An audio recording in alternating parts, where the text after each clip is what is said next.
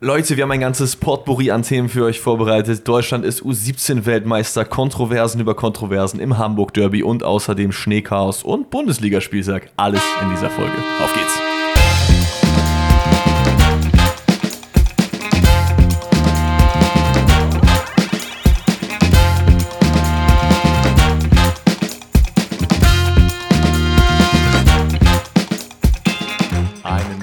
Wunderschönen guten Tag und herzlich willkommen zu einer weiteren Folge Pfosten rettet aus der wunderschönen Küche des wunderschönen Dennis Schmitz. Wir haben uns hier mal wieder versammelt, um über einen ja, von Schneechaos und anderen Kontroversen getriebenen Bundesligaspieltag zu reden. Aber, ihr habt es gerade gehört, Schneechaos. Wir sind mitten in der Winterzeit angekommen.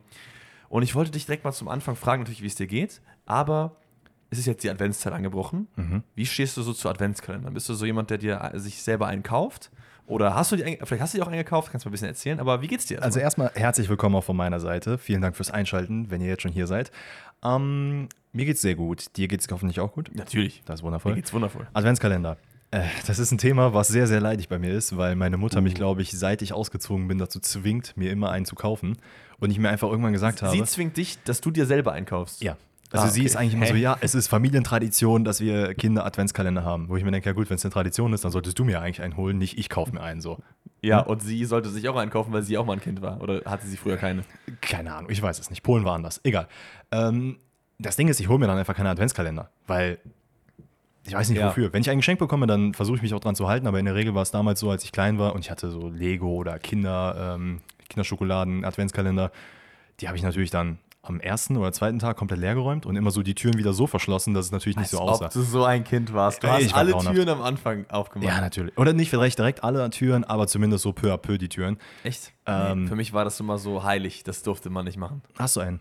Jetzt, gerade? Ja, ich habe ja gerade einen, weil mir Sophia einen gemacht hat. Ich habe damit Ah. überhaupt gar nicht gerechnet. Deswegen, ich wollte das auch so ein bisschen erzählen. Deswegen habe ich das Thema so angeschnitten. Weil ich habe halt äh, meiner Freundin so einen Pokémon-Adventskalender gekauft. Ja, den habe ich gesehen in der Story. Genau, der ist auch sehr, sehr geil. Da sind halt so Booster und Karten und so drin. Hm. Also richtig, richtig nice. Auch Spiele?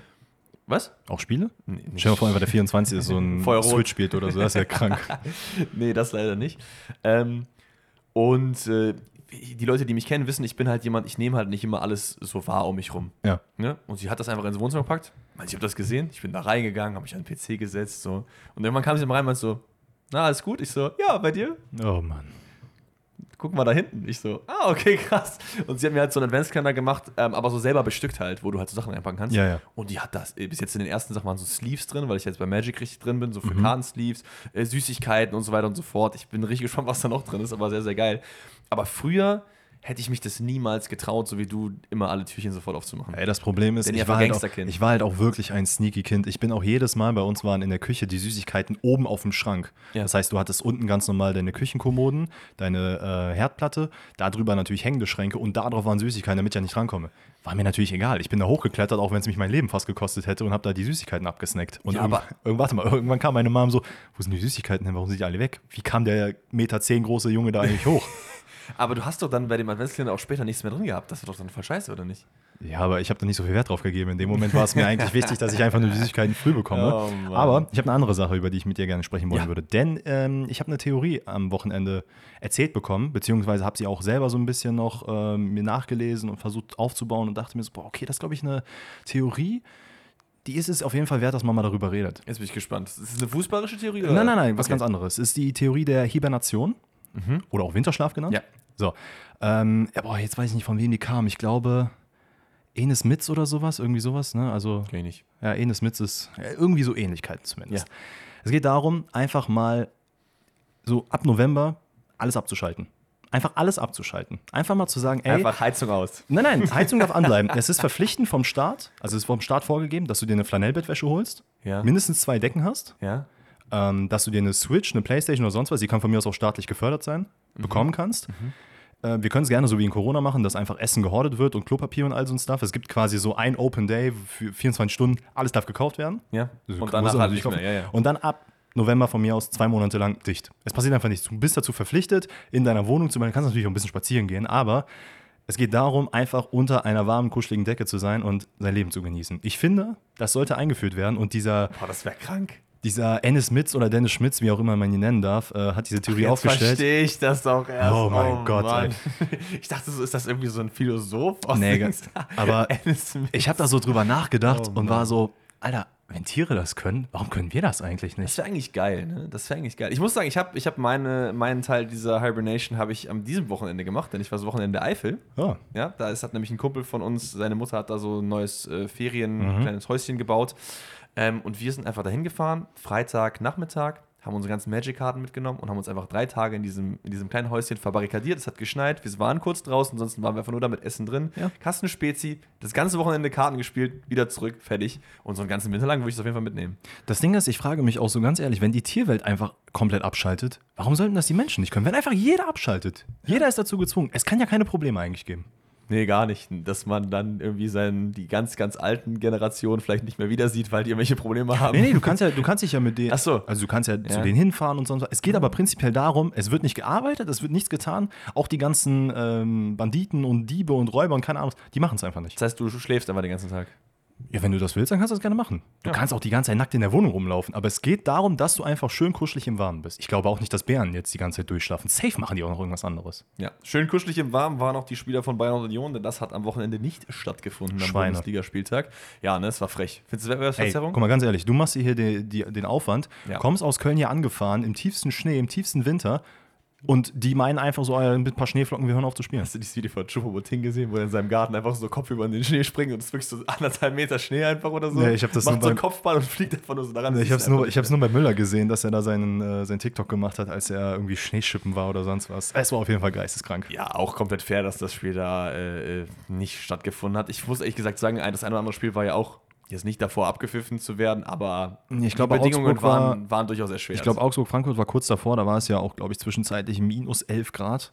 Junge. Also Jensen und Tietz haben auf jeden Fall einen an der Waffel, dass die da mit kurzer Hose und T-Shirt gespielt der haben. Tietz ist aber auch so einer. Das hätte ich dem so, ohne das vorzusehen, hätte ich das ihm Ey, schon zugetraut. wenn ein Steffen Baumgart ein Der Pulli, Pulli an, ein, wenn ne? der Ja, einen ja. Pulli trägt, dann wissen wir, es ist kalt und da muss sich die gesamte Menschheit dran halten. Dann Ja. gibt es da nicht, wir tragen wieder T-Shirt und dann nur, weil das ist der größte Quatsch. Eigentlich war ich immer großer Befürworter von, wir tragen Handschuhe und T-Shirt, weil das sieht irgendwie flashy aus, so Kevin Campbell-mäßig. Wenn wir im Herbst sind, dann kannst du das mal machen. Ja, so, aber aber nicht bei, bei minus minus- 10 Grad ja. so, dann machst du das einfach nicht. Dann ziehst du dir ein langärmeliges Shirt an, dann kannst du von mir aus auch Handschuhe tragen. Weil das ist ja Quatsch, das bringt ja wirklich gar nichts. Jetzt haben wir natürlich einen kleinen Fehler gemacht, beziehungsweise ich habe einen kleinen Fehler gemacht, denn wir wollten ja eigentlich erst über was anderes reden, ne? nicht über die Bundesliga. Machen wir es jetzt trotzdem oder machen wir jetzt die Bundesliga? Ja, komm, zuerst? springen wir wieder zurück. Wir springen zurück, denn ähm, am Wochenende waren ja noch ein paar andere Sachen, die äh, durchaus der Rede wert sind. Deswegen dachten wir uns, nehmen wir heute, auch weil natürlich Bayern Union nicht stattgefunden hat, ein bisschen was weg vom Bundesliga-Spieltag und nehmen uns ein bisschen Zeit, um über zwei andere Sachen zu reden. Einmal die U17-WM und einmal über das Hamburg-Derby. Was fühlst du mehr? Was sollen wir zuerst machen? Ja, komm, lass uns die U17 machen, dann können wir schön über die zweite Liga in die erste Liga reindiven. Ja, ich äh, bin gespannt auf deine Meinung, denn ah, das war eigentlich alles, was man sich in so sechs, sieben Monaten von der richtigen Nationalmannschaft wünscht. Da zusammengepackt. Was ich aber nicht glaube, was wir bekommen werden. So. Nee, das glaube ich auch nicht, denn äh, das, was diese Mannschaft für mich versprüht hat, erstmal natürlich Shoutout an äh, jeden aus der U17 und drumherum, dass man Weltmeister geworden ist. Vor allen Dingen an Konstantin Heide. Ja, komplett. Für, für mich persönlich auch an meinen Boy Brunner. Ne, Dortmunder Jung und so, dem Ja. gönne ich das natürlich auch. Ja. Aber natürlich Fair. auch jedem anderen, Ist er der nicht damit suspendiert worden wegen irgendwas? Ja, ne? Da weiß man bis heute nicht, was er war, ne? Ach so, bei Dortmund meinst du? Ja, ja, wahrscheinlich hat er Ah. Edin Terzic gesagt, er mag den VR und deswegen hat er ihn Oh, das, rausgeschmissen. das weiß ich nicht. Vielleicht war es auch wieder so ein Ding, was äh, Garnacho gemacht hat, dass er einfach äh, sagt als Argentinier, er ist Ronaldo-Fan, während alle anderen Messi-Fans Das meine ich ja. Er hat einfach Ja. Edin Terzic gesagt, er mag VR. Und das hat er einfach rausgeschmissen. Ja, okay, genau. Okay, jetzt haben wir zwei Witze gehabt, die wir beide nicht verstanden haben. Jetzt haben wir es. Ja. Ähm, nee, ich finde, die U17 hat eine sehr, sehr geile WM gespielt. Ja, ähm, hat sehr viel dieses, wie soll ich, dieses Feeling von wirklich Zusammenhalt und Teamgefüge. Das, was man bei der äh, A-Nationalmannschaft 2006 so um den Dreh gesehen hat, das war Mhm. dieses Sommermärchen-Thema. Das hat man, finde ich, sehr, sehr gut dort gesehen. Ähm, ich hatte ja schon mal angesprochen, dass ich es ein bisschen schwierig finde, weil das äh, Brennglas sehr, sehr krass auf junge Spieler ist, ähm, wie man damit umgeht. Genau, da haben wir auch passiert. schon in der Jugendspielerfolge auch so ein bisschen drüber geredet, ne? dass das irgendwie manchmal ein bisschen viel ist, aber hier ist es ja auch nicht nur auf eine Schulter, äh, zwei Schultern verteilt, sondern eher auf das gesamte Team so ein bisschen, oder? Äh, Genau, komplett. Aber es ist, ähm, ich finde es einfach sehr, sehr schön zu sehen. Du hast einfach ein Mannschaftsgefühl gehabt. Und ich glaube, das war auch am Ende der Grund, weswegen man es geschafft hat. Ganz egal, ob es jetzt hier heißt, ja, wer ist denn davon jetzt der nächste Superstar, der Das in die finde ich, musst Bundesliga du auch kommt? einfach nicht aufmachen, das Fass so. N- Nee, und selbst wenn man es kurz aufmachen wollen würde, also es kann sein, dass da vielleicht zwei Leute von rauskommen. Ich glaube, statistisch gesehen sind es drei Leute, wovon die einer richtig gut sind. ne? genau, die in die Bundesliga kommen, wovon einer dann tatsächlich mal übers Ziel hinausschießen kann. Ähm, aber nichtsdestotrotz, Alter, man ist U17-Weltmeister. Man hat ja, glaube ich, auch die Europameisterschaft geholt in der U17. Und er ist auch Killer. Ich muss auch sagen, ich finde immer, der nächste XY, finde ich, ist so ein Scheiß-Statement, sage ich dir ganz ehrlich. Natürlich. Also, Wie viele Ahnung. Leute in Argentinien, die die Nummer 10 tragen, sind der neue Messi? Ja, aber lass doch Leute ihre eigene äh, Legacy schreiben. Deswegen fand ich auch, keine Ahnung, der Mann ist 17 Jahre alt, ne? Da brauchen wir nicht drüber reden, was ich mit 17 gemacht habe. Da war ich auf jeden Fall dumm wie ein Stück Brot, so im Vergleich zu heute. Aber ähm, ich finde so ein bisschen, schreibt eure eigene Legacy und deswegen hat mich auch so ein bisschen gewurmt, dass hier äh, Paris Brunner den Ronaldo-Jubel gemacht hat. Weil klar, du bist Ronaldo-Fan, hast ein geil, geiles Tor gemacht und so, aber es gab letztens auch ein Interview von Vidal, was ich sehr gefühlt habe, weil das war bei Garnacho ja auch so. Macht diesen Fallrückzieher und macht dann den Ronaldo-Jubel. Ja. Das ist dein Moment so. Mach was eigenes, mach einen eigenen Jubel, überleg dir was. Keine Ahnung, klar, du bist ein Ja. Fan von denen, aber ich finde es irgendwie immer geiler, wenn das so, das ist der Paris Brunner Jubel. Das ist der Garnacho-Jubel, so mäßig. Also ich meine, Paris Brunner hat auf jeden Fall noch ein paar Jahre Zeit, um einen eigenen Voll. Jubel zu Ich entwickeln. wollte, ne? Das ist auch keine direkte Nein, Kritik nein, an ich verstehe aber meine natürlich, was du meinst. Das hätte ich so objektiv irgendwie cooler gefunden. Natürlich, also ich kann das nachvollziehen. Äh, andererseits ist es auch so, gut, ich bin, wann habe ich aufgehört, Fußball zu spielen? Mit 26? Du hast Und- immer den Ronaldo-Jubel gemacht. Äh, Nee, ich habe den äh, Gabriel Jesus- Gabriel Jesus-Jubel gemacht. Ja. Also immer ans Telefon gegriffen. Aber Du bist auch auf Kreisliga-Niveau, ne? Ja, natürlich. Aber es ist halt sehr, sehr schwer, einen eigenen Jubel irgendwie sich auszudenken. Klar, klar, aber es ist, ich finde, es, dann mach lieber so einen generischen Jubel und nicht einen, der so krass imprinted ist auf einen anderen Spieler, finde ich. Ja, gut. Das stimmt natürlich. Also bin, bin ich bei dir. Ja. Allgemein ist natürlich hier sehr, sehr überraschend auch zu sehen, muss ich ein bisschen sagen, dass man gegen Frankreich ähm, gewinnt, auch wenn es am Ende im Elfmeterschießen ist. Aber man geht ja auch 2-0 in Führung Mhm. und ähm, doch gegen eine. Und da, wir loben Frankreich äh, für ihre Jugendarbeit seit Jahren und nicht nur wir, sondern alle anderen Experten und Expertinnen auch, dass das einfach ein Pool voller Talente ist. Hast du dich gerade selber als Experte bezeichnet? Weil du gesagt hast, alle anderen Experten auch? Das ist schon Ja. ein bisschen abgehoben, würde ich sagen, ne? Halbexperten. Das Halb habe ich nicht ausgesprochen. naja, genau, also ihr wisst, wie ich, wie ich das meine. Aber ich finde es faszinierend, dass man dann einfach 2-0 in Führung geht. Ja. Wie gesagt, gegen so einen Pool an äh, talentierten Spielern, wo halt auch jeder der nächste Mbappé, Messi, Ronaldo, wer auch immer äh, betitelt wird. Und ähm, natürlich dann ein bisschen unglücklich am Ende durch individuelle Leistungen nochmal in so ein 2-2 gerät. Ähm, unter anderem, weil man ja auch in Unterzahl ist. Zu Recht. Vollkommen zu Recht. Ähm, sehr, sehr schade, aber auch sehr früh. Ich glaube, 69 Minuten, also das heißt sehr früh, aber 69 Minuten sind 20 Minuten, die du dann nochmal so spielen musst. Es ist Ja. schon heavy. Das stimmt. Ähm, was ich aber erwähnen will, äh, will, erwähnt wissen will, so, egal. Ähm, Geht alles. Dass es tatsächlich mal eingeführt wurde, dass der VRR bzw. der Schiedsrichter übers laute Mikro einfach mal sagen kann, ey, das und das ist das Foul, Elfmeter. Und wie geil war das bitte? Ja. Und Der mehr wollen Schiri hat es auch richtig gefühlt, ne? And the decision is penalty. mit seinem, mit seinem, Das mit ist so seinem, gut, mit seinem Akzent, aber ich fand's geil, ja. Ja, geil. mega nice. Und am Ende ist es natürlich äh, Heide, der halt hier wieder äh, ja, einfach zeigt, dass er ein Das, ist Elfmeterkiller mich, ist. das ne? ist für mich die Story des Turniers, weil er ist ja auch eigentlich die Nummer 1. Dann Ja. erkrankt die Nummer 1, im Halbfinale hält er 2 und im Finale hält er 2. So, das ist mm, Zucker.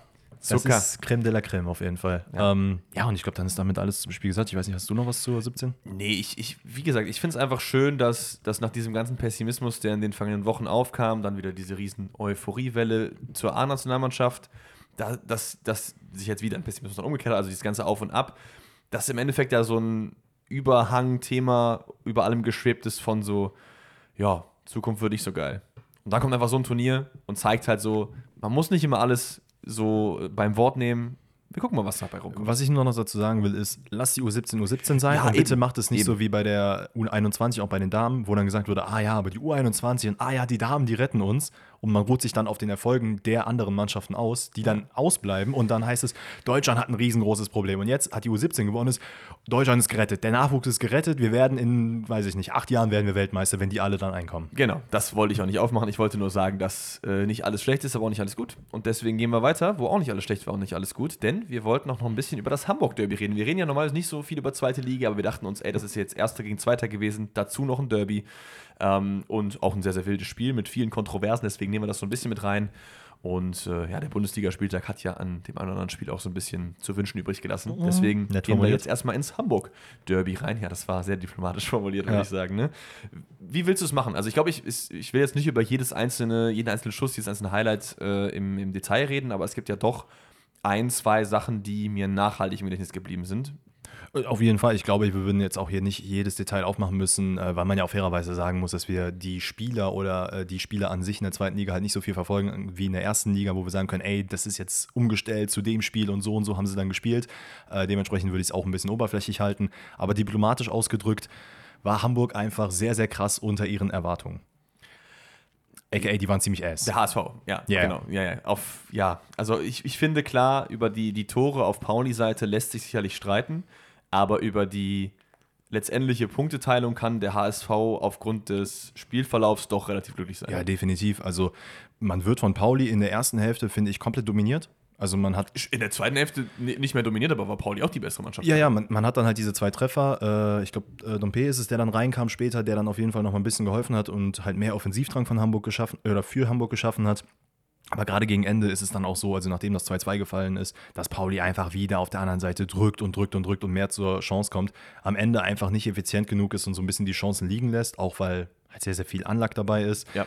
Ähm, aber ich würde sagen, wir können schon über die einzelnen Highlights reden. Das sind halt dann in dem Fall die Tore. Ja. Äh, das erste Tor ist, glaube ich, was ist es, nach dem Eckball, ne? Genau, das ist die, die Eckenvariante auf Irvine, der dann Ah, ja. den Ball einfach nach einer kurzen, schönen Eckenvariante in äh, die rechte untere Ecke zimmert. Aber vorher, und da gehe ich schon so ein bisschen mit, weil ich habe im, im Nachhinein des Spiels äh, einige Nachrichten von HSV-Fans bekommen, dass das ja alles nicht hätte zählen dürfen. Und ja, aber ich, ich verstehe das auch.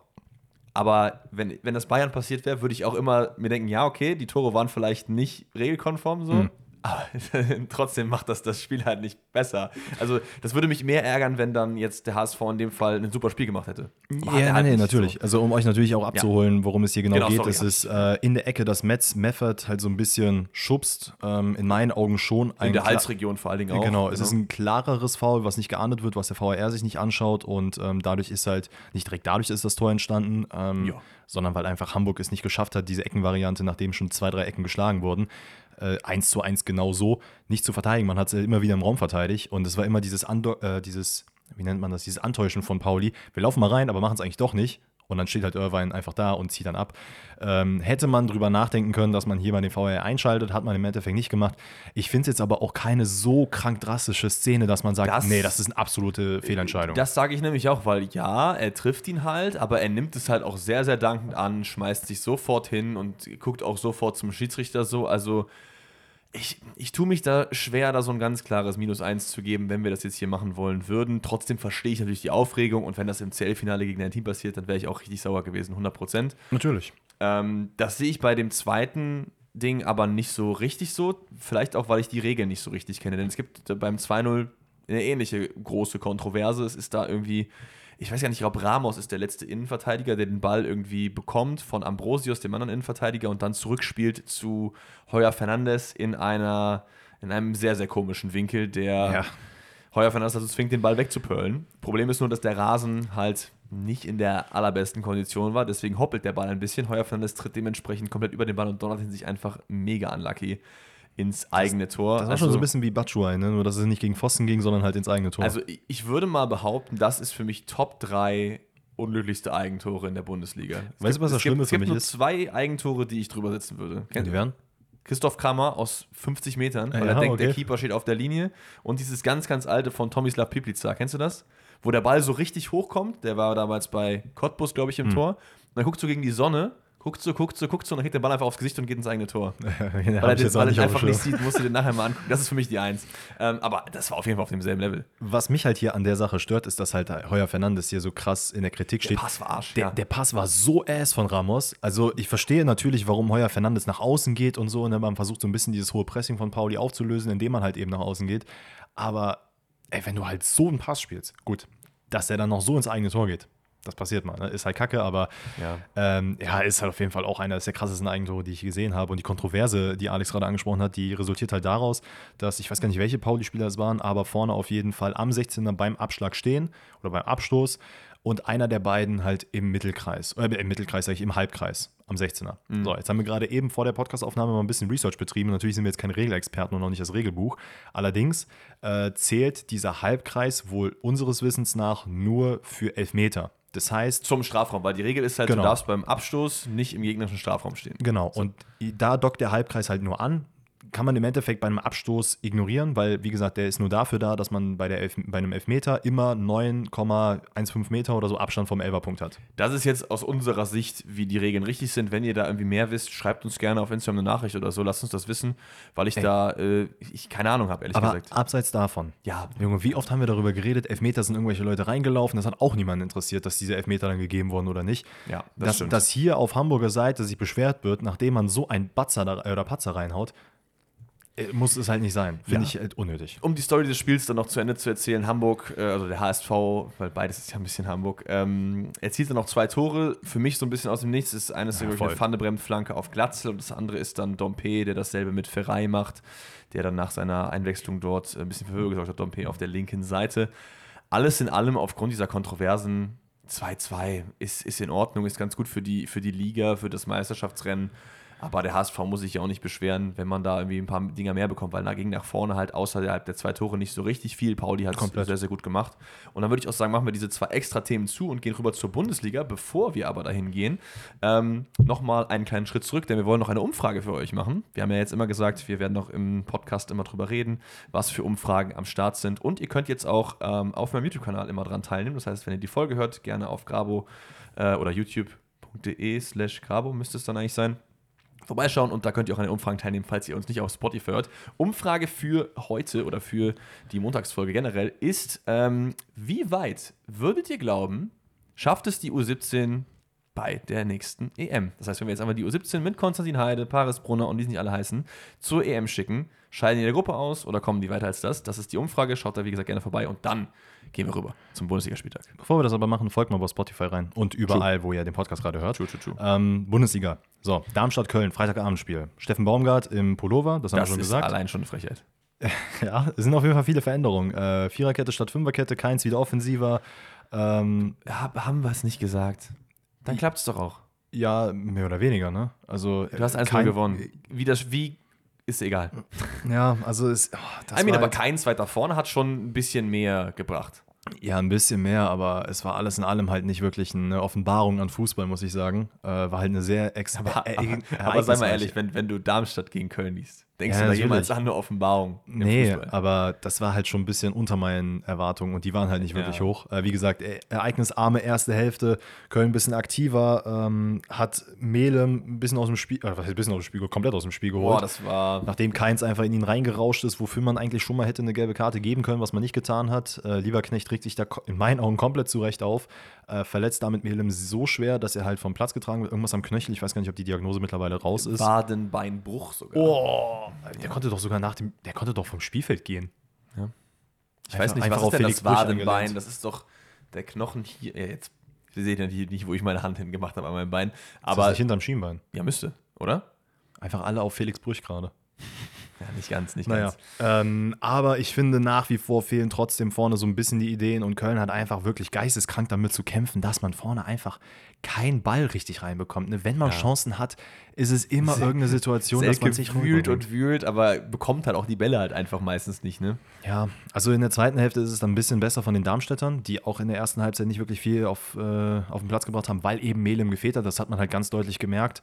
Ähm, Köln hat dann nichtsdestotrotz Hat übrigens trotzdem auch doch die gelbe Karte gegeben. Und die, Diskussion, die Diskussion war rot. Ah, das okay, finde ich okay, dann okay, okay. okay. Dunkelgelb ist in Ordnung. ja, Ja. Ja, ich bin froh, dass man da wenigstens eine Karte bekommen hat. weil Ja, Ich ja. hatte, der hätte gar keine Nee, bekommen. nee, nee. Ähm, naja, wie dem auch sei, ne? Köln zieht dann auch ein bisschen an, kommt tatsächlich durch die Führ äh, zur Führung. Äh, eine riesen Großchance am Ende, glaube ich, noch auf Darmstädter Seite oder auf Kölner Seite, ich weiß jetzt gar nicht mehr. Ich habe mir nur Großchance aufgeschrieben. Naja. Das, Ich habe mir das nicht aufgeschrieben, also war es in meinen Augen wahrscheinlich nicht wert, das aufzuschreiben. Das Tor ist, ist, wie es zu dem Spiel nicht anders passen würde, ein Standardtor, ich glaube eine Ecke von Waldschmidt getreten, Yes. die dann Honsack unfreiwillig verlängert und dann ist da Selke mit seinen 8 Meter äh, Spinnbein und Grätschen über die Linie. Es gibt dann noch diese eine nette Fair-Play-Aktion vom Keeper Schuhen, die ich hier noch erwähnt wissen will. Das ist nämlich, glaube ich, wo, wo Heinz durchsprintet auf der linken Seite und dann so über die Bande fällt. Ja. Und dann einfach, er hätte einfach weiterspielen können, aber hat er gesagt, Jungs, wartet mal kurz, bis er wieder auf dem Feld ist und so. Das fand ich sehr, sehr nice. Ähm, Jetzt, jetzt, wo du gerade Heinz angesprochen hast. Linker Verteidiger Heinz. hat er bei Bochum auch gespielt. Ist- Ja, Finde ich nicht geil. Nee, ich auch nicht wirklich. Und ich glaube, man sollte doch mal darüber nachdenken, ob man Heinz nicht vielleicht irgendwo anders positioniert und einfach Paccarada reinsetzt, weil der Mann hat, glaube ich, gar nicht gespielt. Und ich kann mir nicht erklären, klar, der hat auf jeden Fall nicht den Impact gezeigt, den er bisher hätte zeigen können Ja. oder hätte zeigen sollen auf dem Papier. Aber ich glaube, er wäre schon, ohne Heinz damit jetzt irgendwie anzugreifen persönlich, ein besserer Linksverteidiger. Was ist denn mit Katterbach? Ist er noch da? Also das Äh, ist jetzt, da bin ich jetzt hier komplett unvorbereitet rein, aber den fand ich eigentlich immer ganz geil. Jetzt wird er natürlich wieder. Du hast halt Paccarada im Sommer geholt, lass ihn mal noch spielen. Auch wenn er Ja. mal im Training nicht so gut ist oder in den letzten Spielen nicht so die Leistung gezeigt hat. Aber einen Heinz auf der linken Seite sehe ich halt gar nicht. Noah Katterbach, erster FC Köln. Ist er wie verletzt oder was? Weil ich fand den halt als Talent immer ganz geil. Ihr werdet es wissen, Leute. Ähm, Waldschmidt trifft nach, äh, nach dem 1 zu 0, trifft noch zum 2 zu 0. Ähm, wird allerdings dann am Ende aberkannt, weil Selke bei dem Abspiel zu Meiner im Abseits ist. Nee, Meiner im, äh, beim Abspiel von Selke im Abseits ist, so Ja. rum. Ähm, genau, da gab es noch eine, Kontro also eine vermeintliche Kontroverse in der 70. Minute. Nürnberger zieht einfach aus der zweiten Reihe ab und Hübers.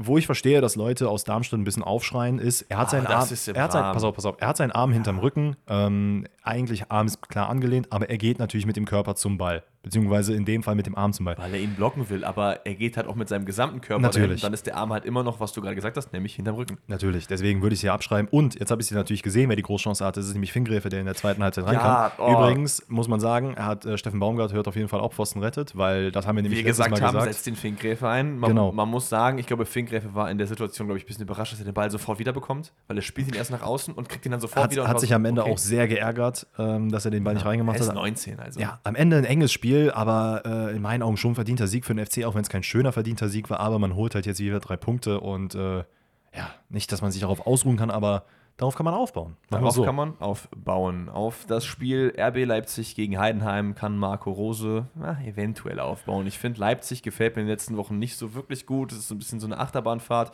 Man ruft bodenlose Leistung in der Bundesliga ab, spielt dann sehr gut gegen City, kriegt aber trotzdem noch das 3-2 rein und jetzt Also das war schon ein besseres Spiel, deutlich besseres Spiel als das, was die letzte, letzten Stimmt, zwei Spiele aber es gemacht ist Prädikat Arbeitssieg. Ne? Man, man versucht halt viel nach vorne.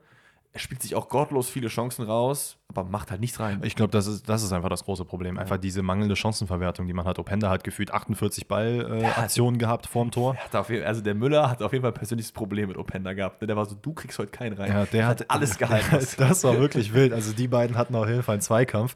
Ja, alles in allem müssen wir hier ganz klar sagen, Heidenheim hat bis auf das Tor nicht wirklich Aktionen gehabt. Ähm, Leipzig halt wirklich von vorne bis hinten am Drücker eine Chance nach der anderen. Ähm, man hat aus Heidenheim sich versucht, mit einer Fünferkette zu arbeiten, die aber defensiv leider überhaupt nichts gebracht hat. Und dann ist es in der 29, 29. Minute die erste Aktion, die dann zum Elfmeter führt und damit auch zur Führung für RB Leipzig durch Openda. Es ist ähm, Teuerkauf, der angeblich Openda in irgendeiner Art und Weise trifft. Ähm, Openda läuft quasi in den Strafraum rein, will abziehen, Teuerkauf äh, stellt sein Bein davor. In meinen Augen ist es ein Pressball. Ja, irgendwie sowas, ne? Also, Also es ist, ist aufgrund dessen, wie, also ich habe mir jetzt hier zwei Screenshots gemacht. Ich sehe halt keine klare Berührung. Vielleicht gibt es eine andere Kameraeinstellung, in der man das sieht. also aber ich, glaube, es gibt, ich glaube, es gibt schon eine Berührung, aber es ist auch wie dann im äh, Frank Schmidt in der Pressekonferenz nach dem Spiel gesagt hat, so es ist auch nicht alles ein Foul, was eine Berührung ist und vor allen Dingen, wenn der Fuß des Verteidigers schon vorher im, da steht und der, der andere Spieler dagegen tritt, ist es ja kein Foul vom Verteidiger so. ja. Und ich muss aber auch sagen, im ersten Augenblick dachte ich, ah klar, Elfmeter. Und dann habe ich mir nochmal geguckt und dachte ich so, hm, ja, okay, vielleicht. Und je öfter du siehst, desto eher bist du halt eigentlich bei Frank Schmidt, was du sagst, weiß ich nicht, ob das Elfmeter ist. Ich glaube, wir brauchen aber nicht das ganz große Fass hier aufmachen, in dem Sinne, dass Leipzig dieses Spiel eh gewinnen muss. Ja, natürlich. Aber das ist äh, genauso wie bei dem PSG-Spiel. Klar Ja. hätte PSG gegen Newcastle gewinnen sollen, aber das ist halt kein Elfmeter. So, ob das jetzt einer ist, das könnt äh, ihr unter euch ausmachen. Ich persönlich nicht auf sehe dem, keinen. dem Handspiel. Nee, nee, nee, natürlich nicht. Ähm, alles in allem, Openda tritt an, macht es natürlich auch ein bisschen theatralisch vorher, das, wie er Ja, sich fallen lässt. Das klar. regt mich am meisten auf, aber egal. Ich muss auch sagen, die- ich, mochte ihn, ne? Ja, aber ich- mittlerweile versaut er sich bei mir. Es ist ja auch nicht, nicht einmal oder zweimal, sondern es ist das dritte, vierte Mal, wo er das immer wieder macht. So, ne? Openda, lass es sein. Äh, Ist nee, Luis mit Vornamen? Ja, ne? Louis, es- Louis glaube ich, ne? Nee, Louis. pas. Ich habe keine Ahnung, ich kann kein Französisch mehr. Louis. Äh, wie auch immer, immer wieder Simancon auf Raum, es sind immer lange Bälle und Raum linke- hat gut gespielt. Ja, aber der hatte auch Freiraum, sein Vater, ne? Ja. ja lol, das, rein- das passt ja sogar bei Raum. ähm, ja, und auch in der, beim 2-0 sieht er halt äh, sehr, sehr gut aus, Raum, ähm, legt den Ball an Traoré vorbei, der halt in dem Fall nicht gut aussieht, äh, macht es nicht wirklich gut, äh, bringt den Ball in die Mitte, Pausen ist da und Müller durch die Beine. Müller sieht ein bisschen unglücklich aus, kann Aber aber, in kann er meinem Fall auch nichts machen. Ähm, und kurz vor, ich glaube, es war kurz vor der Pause noch, ne, dass man das 2-1 macht, nach Ecke von Beste. Genau, das ist auch das, was man Heidenheim natürlich zuschreiben muss. Die haben niemals aufgegeben, auch wenn man natürlich nach vorne wenige Akzente setzen konnte, weil Leipzig einfach so dominant unterwegs war, dass man sie halt, sich halt hat hinten reindrücken lassen. Und muss dann äh, über einen Standard eben äh, anschließen. Ich glaube, es ist das Beste, der die Ecke macht. Maloney verlängert dann und dann ist es äh, Gimba, meine ich, Ja. der sein erstes Bundesliga-Tor macht und da verkürzt. Natürlich psychologisch guter Zeitpunkt, aber bringt dir im Endeffekt auch nichts. Leipzig macht in der zweiten Hälfte genau dort weiter, wo sie angefangen haben. Ja, komplett Chancenwucher, wo es nur geht. Ich habe mir auch hier aufgeschrieben, Müller ist der Endgegner von Openda. 23 Torschüsse von Openda. Das ist halt wirklich Wahnsinn, dass man die einfach nicht nutzt. Und da muss sich Marco Rose auch, glaube ich Müller wirklich sehr krass ärgern. Kickbase-Team gehabt, Junge. Jedes Mal Schuss abgewehrt. Das ist, das ist wild. ähm, ansonsten ist äh, Heidenheim, die nochmal kurz vor Schluss so ein bisschen, ja, das, ähm, wie soll man das, das Glück des Tüchtigen sucht. Aber das ist genau das, was ich letzte Woche über Köln gesagt habe. So, das macht Heidenheim hier. Du, es ist 2-1 und egal wie das Spiel vorher gelaufen ist, du kannst hier einen Punkt mitnehmen, wenn du Glück hast. Mach das doch. einfach. Natürlich, weil halt Leipzig ihre Dinger nicht macht. Und mehr, Ja. ne, diese typische Floskel, machst du sie vorne nicht, kriegst du sie hinten. Heidenheim nochmal mit einer riesengroßen Chance, die Blaswig so ein bisschen über die Latte guckt. Ähm, ja, im Endeffekt ist es eine verdiente zweite Niederlage. Es gibt aber auch auf nee. der anderen Seite halt noch zwei Pfostenschüsse, glaube ich. Von Leipzig.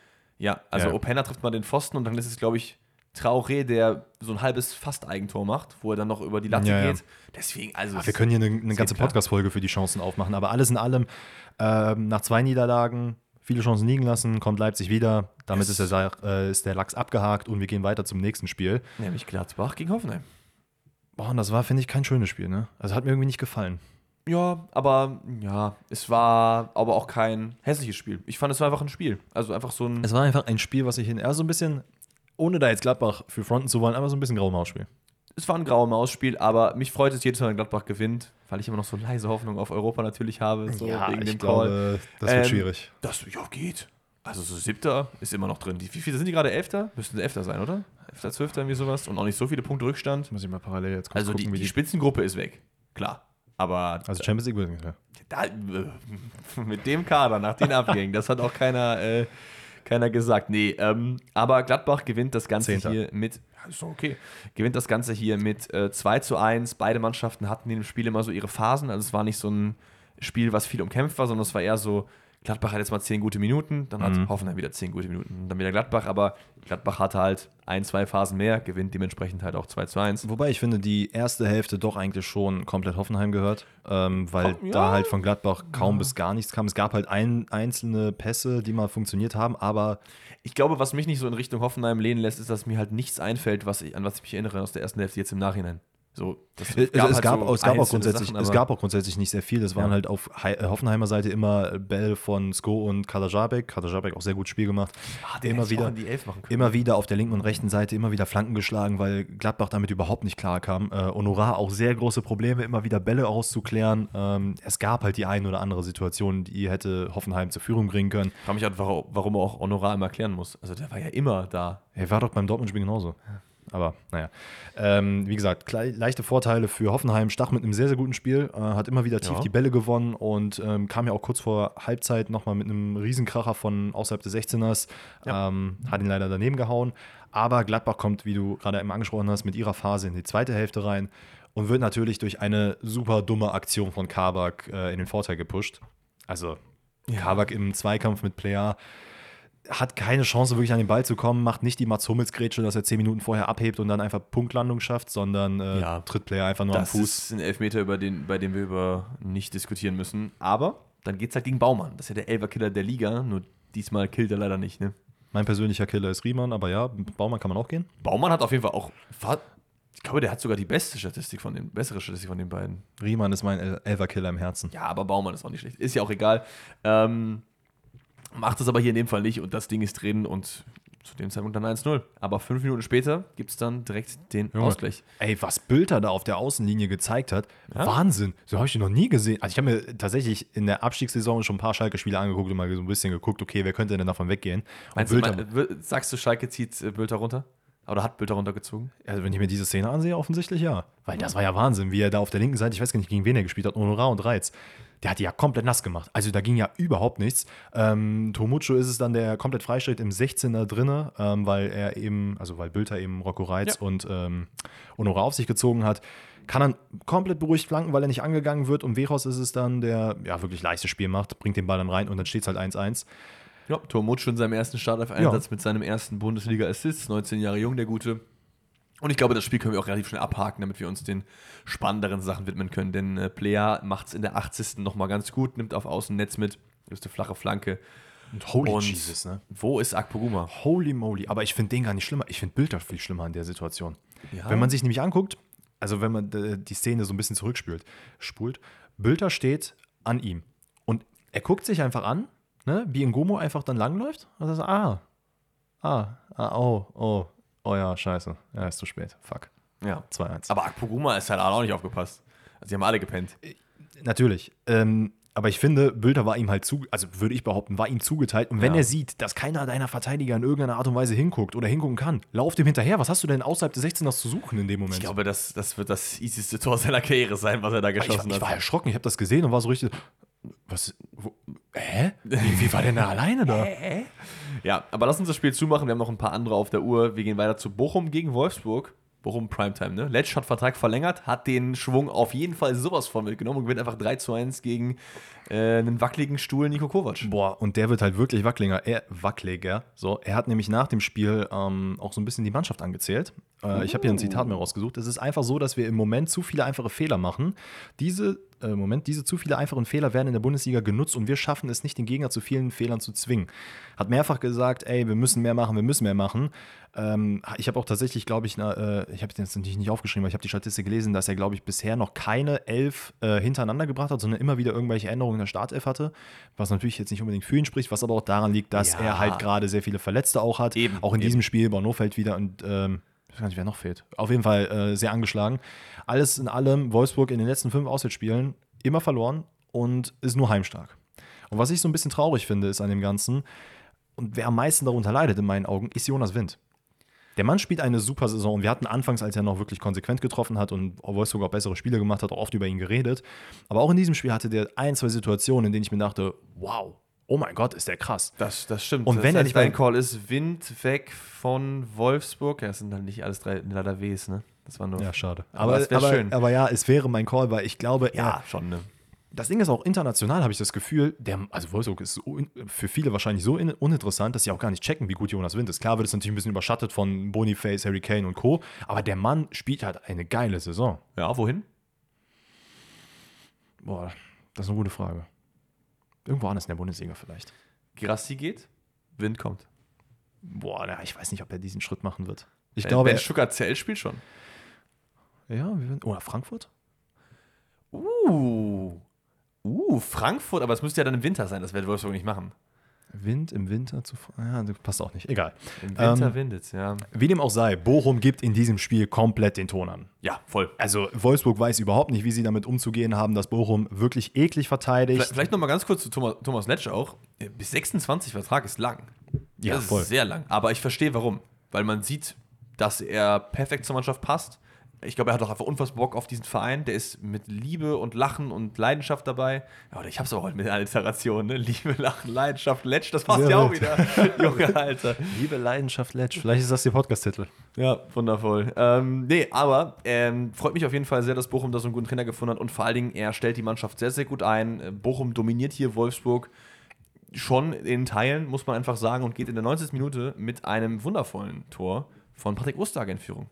In der 90. Minute. 19. Mhm. Ja. Hab ich doch gesagt? äh, Ich habe 90. verstanden. Ja, ja, komm. Ähm, Ohren. ja, und das war halt, also es war eine Flanke, die auf der linken Seite war, die Wolfsburg nicht wirklich rausbekommt Mhm. ähm, oder den Ball nicht rausbekommt, weil sie auch einfach überhaupt nicht am Ball sind. Es ist, glaube ich, am Ende Masovic, der den Ball äh, wieder in die Mitte zu Lucia köpft, der den dann so ein bisschen mit der Hacke ähm, touchiert und dann ist es Osterhage, der Oh mein Gott, Das der hat, geil, ne? der hat Swanberg sowas von in die Kabine geschickt, als der da reingerutscht ist mit seiner Körpertäuschung. Oh, das war wirklich, das war ein Schmankerl, ne? Das war ein Schmankerl an Tor. Ja, auf jeden Fall. War sein Sehr- erstes Tor, glaube ich. Ne? Erstes. Bundesliga-Tor überhaupt. Der ist ja noch nicht so alt. Ich müsste, der müsste 19. So, nee, 19, Osterhage 20. ist 19? Nee, Osterhage ist doch schon so 22 oder so. Nee. Ja, schauen wir jetzt mal nach, ob der Patrick hier die 20 schon voll hat oder nicht. Ich würde fast wetten, 22. Was wetten wir? Junge, ist der alt 23er. Ja, 19 kommt der Wahrscheinlich so. wegen 19. Minute habe ich das gesagt. Naja, Ja, whatever. das, das, das kann natürlich sein. Aber Bochum macht es, wie gesagt, sehr, sehr gut. Ähm, es, gab und noch, es gab noch diese fette Chance von Lucia, wo er einfach an den Pfosten trümmert. Das, Das war wild. richtig. Ähm, es gibt aber dann direkt das 2 zu 0 hinterher. Nämlich eine Ecke von Stöger, die dann in der Mitte äh, Bernardo findet. Und da muss ich so ein bisschen seinen Laufweg hervorheben, weil er tanzt einmal links, tanzt einmal rechts, tauscht dann nochmal rechts an, läuft dann aber links, hat dann den Verteidiger komplett auseinandergenommen Ja. und macht dann einen sehr, sehr schönen äh, Laufweg. Und er Und- hat, also Bernardo generell, Gutes Spiel Super Spiel gemacht. Ich habe mir seinen Heatmap angeguckt. Der, die komplette linke Seite ist rot. Egal wo, alles ist rot. Vielleicht ist so ein bisschen under the radar Transfer. Ne? Aktuell entpuppt sich das so ein bisschen. Da bin ich auf jeden Fall für.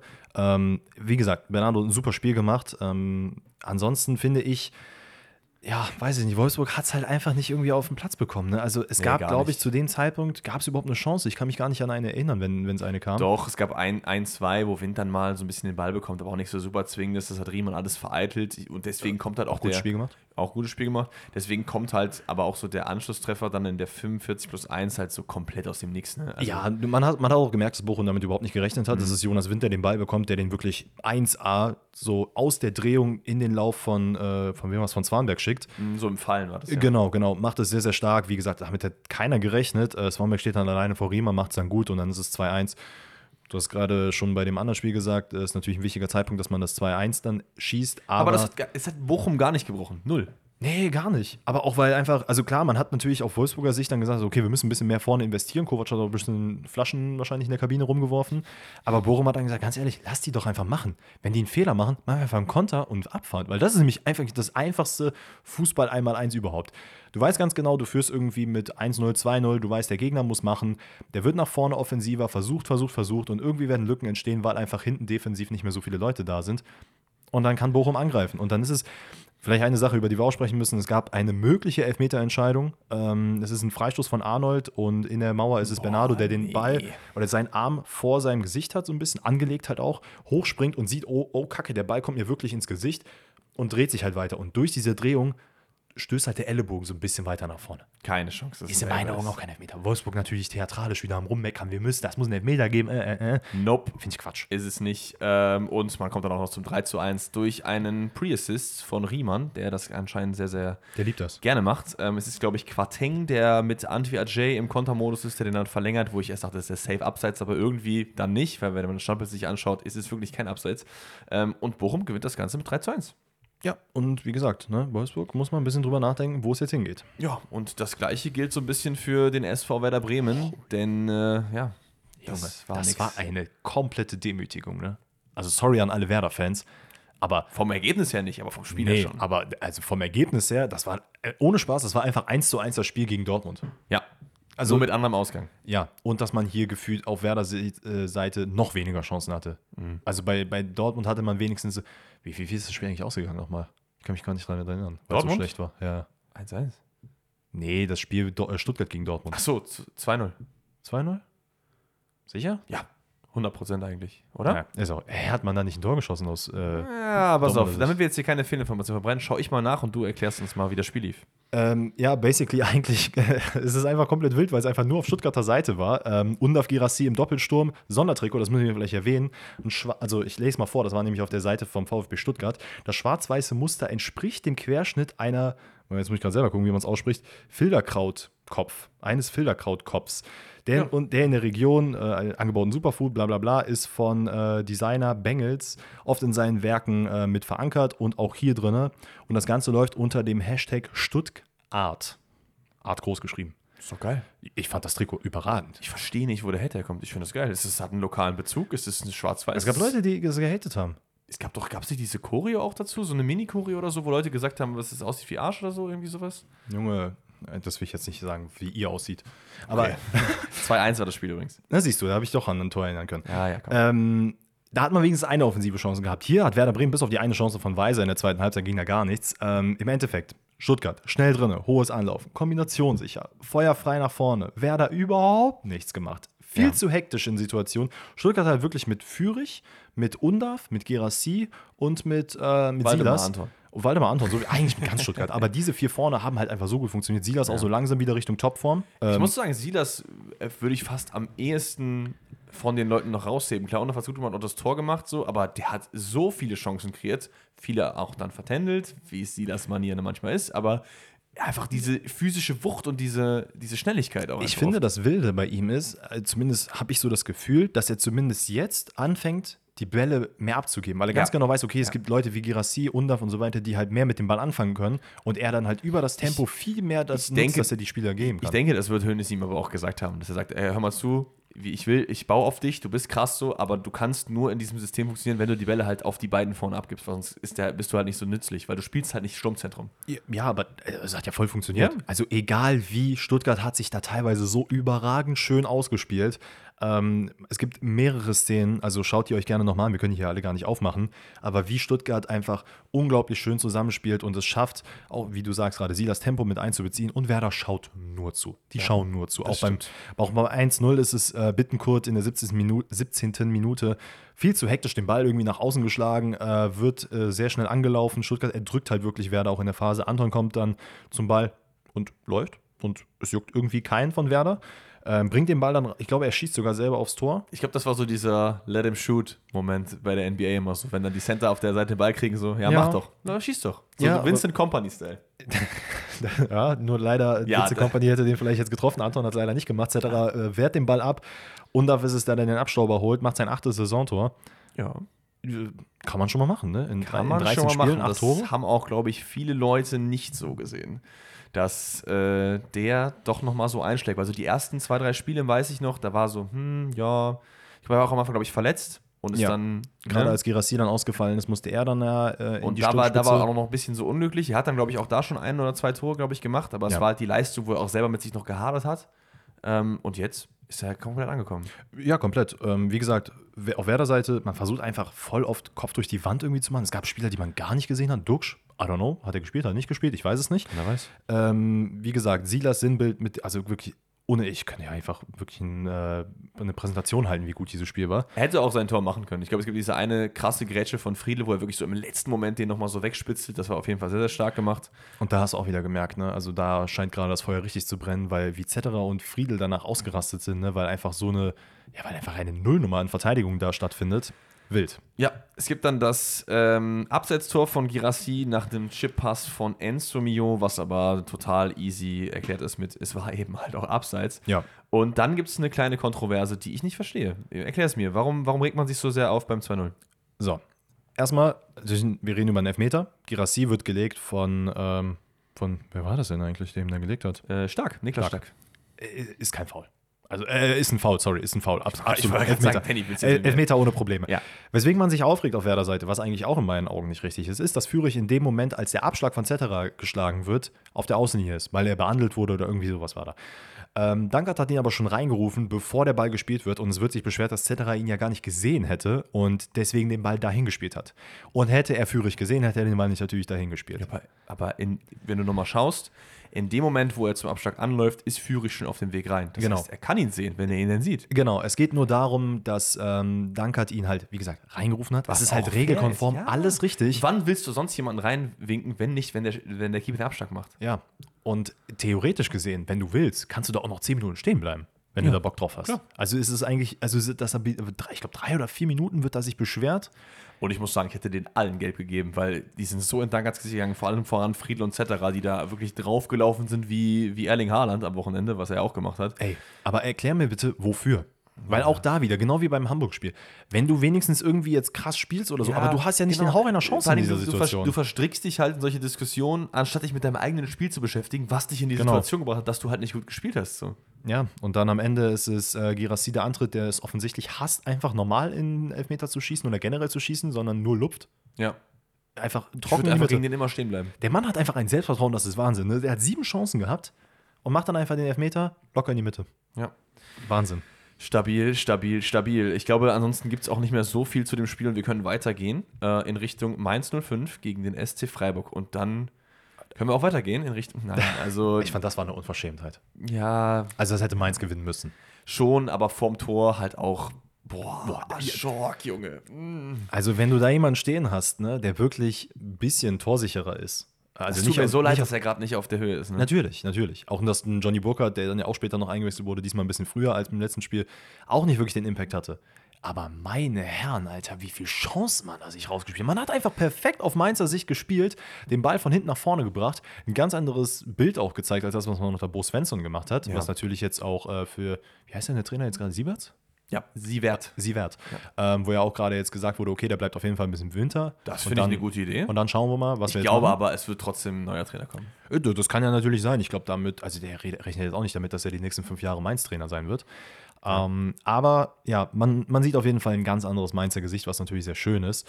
Aber ja, man bringt es einfach nicht vorm Tor zu Ende. Und das liegt halt unter anderem an Ajorg, der leider gerade nicht gut drauf ist. Und du hast es eben gesagt, machst es vorne nicht, kriegst es hinten halt rein. Ne? Wir können gerne noch über das Tor reden. Es ist, glaube ich, ein langer Einwurf, den dann irgendwie Litz Doan verlängert und dann ist halt gegen dem halt gerade in dieser Woche echt viel gelingt. Ich glaube, er hat am äh, Donnerstag drei, äh, letzte Woche äh, Donnerstag ähm, drei Tore gegen Piräus gemacht. Jetzt mhm. wieder einen Treffer. Das freut mich für ihn, weil er auch sehr, sehr lange nicht getroffen hat macht das Ding da rein. Äh, kurz zuvor noch Johnny Burkhardt eingewechselt. Ich glaube, vielleicht war Mainz auch noch so ein bisschen am Schlafen in der Hinsicht. Aber Röll ja. macht es an der Situation auch gut, ja, weil der Kopfball, der auf Gregal, Gregal wie er so schön genannt wird, äh, verlängert wird. Röll, äh, ich glaube, er blockt Vandenberg ab, wenn ich mich nicht irre, aber auch alles vollkommen im Rahmen. Dadurch kommt es zu diesem Treffer.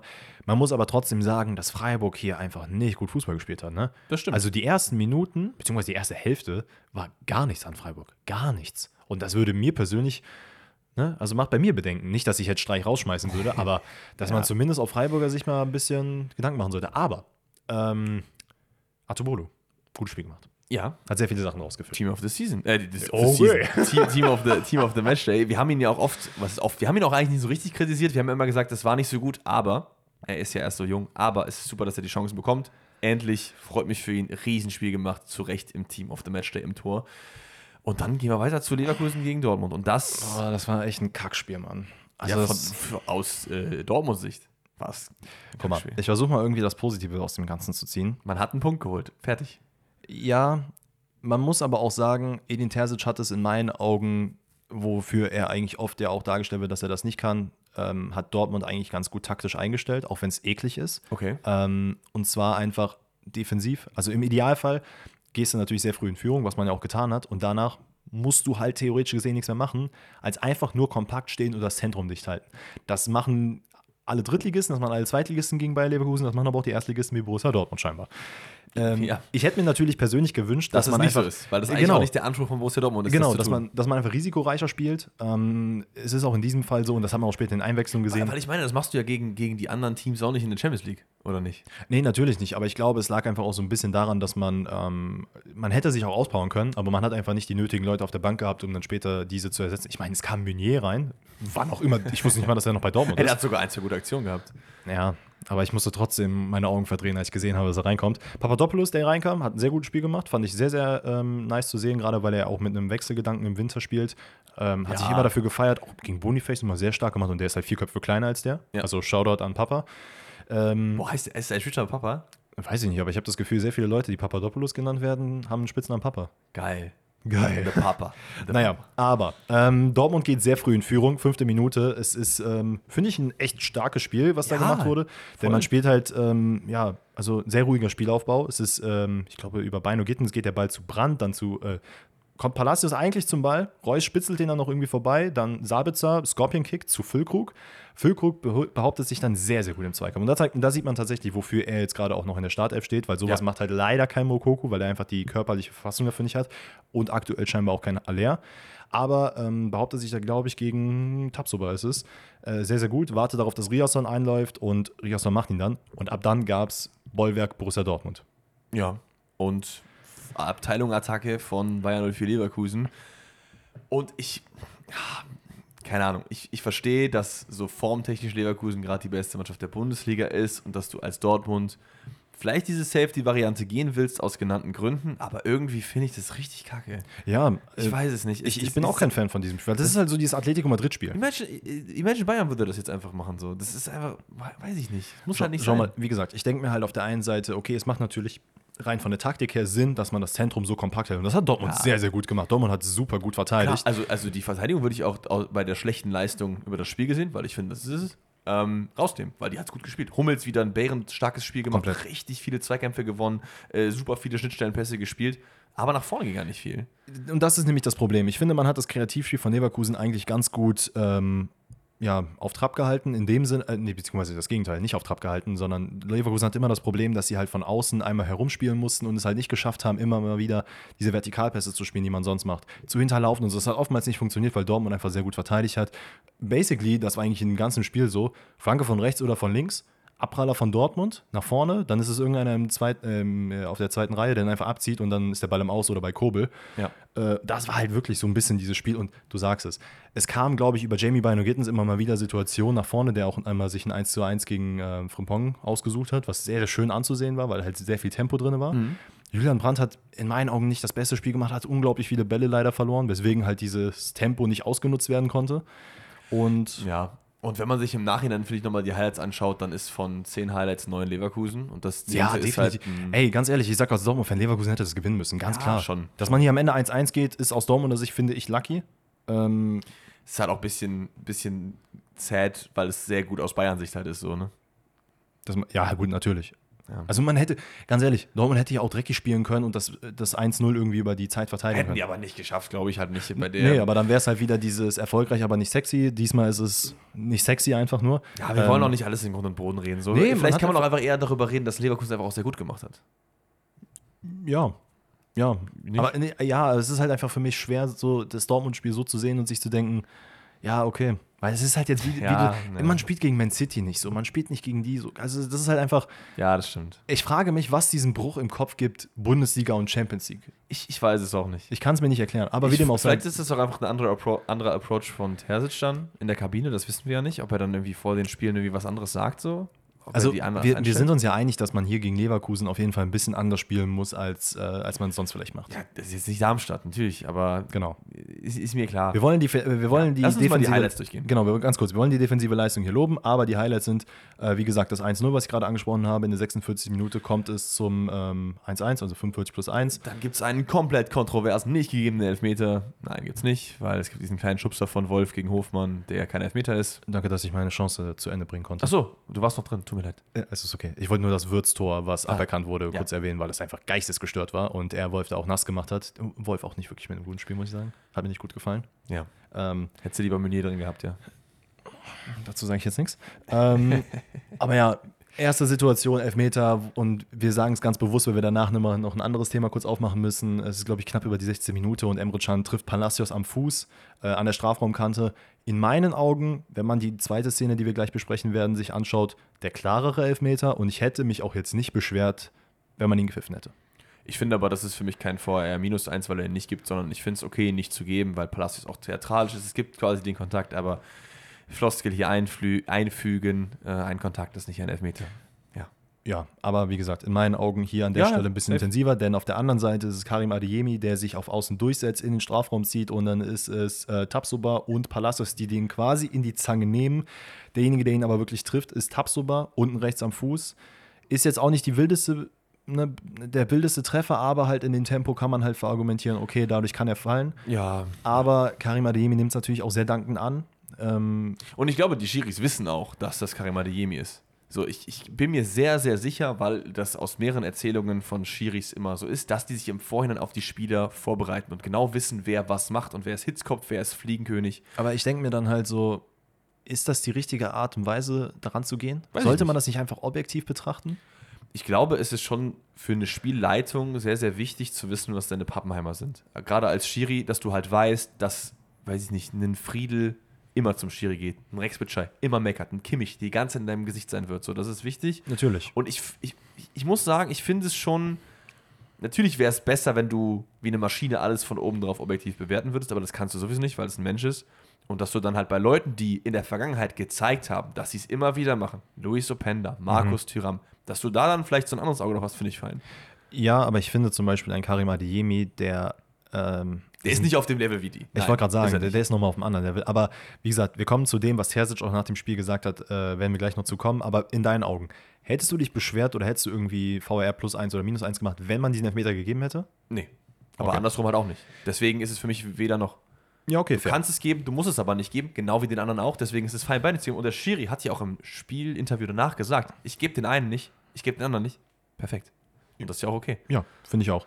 Ähm, auf der anderen Seite ist es dann natürlich Leverkusen, die drücken, drücken, drücken und dann noch tatsächlich den Ausgleich schaffen. Kurz vor Schluss ist es ähm, Kosunu, der einfach mal Oh, ein läuft. Ja, gemacht hat. komplett. Boah. Äh, immer wieder vorne präsent gewesen. Adeyemi versucht dann so ein bisschen an seinem Trikot zu zupfen. Ähm, hat irgendwie überhaupt nicht funktioniert. Keine Ahnung, was das sollte. Hummels orientiert sich dann in der können Situation. wir noch zum Mediamarkt gehen? Es ist dann Hummels, der sich leider die eine Situation, die er im Spiel hat, in der er sich falsch äh, orientiert, Ja, nutzt ja. dann Leverkusen, ähm, spekuliert so ein bisschen auf den Ball, der glaube ich auf Frimpong hätte nach außen gehen können. Ich meine, es wäre Frimpong gewesen. Ähm, schick ist es aber, der kurz davor eingewechselt wurde, der den Ball dann bekommt in der Spitze, Patrick legt Junge. den Ball dann quer und dann ist es Boniface, der ja Wolf so ein bisschen aus dem Rücken läuft und dann eben trifft. Ich, ich glaube, zum Spiel haben wir eigentlich jetzt alles gesagt, was wir sagen wollten. Eine Sache, die ich gerne noch kurz besprechen würde, ist das Interview oder ist, es das Interview oder die Pressekonferenz von Terzic, wo er das Weil du hast auch noch was zu Terzic gehabt, meine ich. Ne? Genau, mein, mein Case ist, dass äh, Michael Ballack und Edin Terzic, glaube ich, keine Freunde mehr werden. Also, Bist du Team Ballack oder Team Edin? Also Team Ballack hat halt nicht viel sagen, zu, äh, nicht viel sagen können, weil Terzic immer wieder reingeredet hat. Deswegen ist es halt gerade schwer.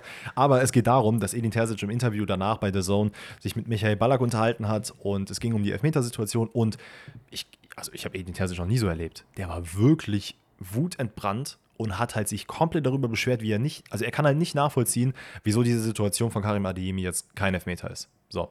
Er meinte, es ist eine klare Berührung, warum guckt er sich nicht an? Wofür haben wir den VAR? Wir reden jede Woche darüber. Und es gibt so ein paar Punkte, wo ich sage, okay, ja, kann ich verstehen, aber auch viele, wo ich sage, das muss jetzt nicht sein, weil er gräbt dann auch wieder so ein paar Sachen aus. Und klar, ich sage hier im Podcast auch ganz oft, ey, ne, diese Elfmetersituation Dortmund gegen Bochum, gegen Manchester City, gegen Chelsea, whatsoever.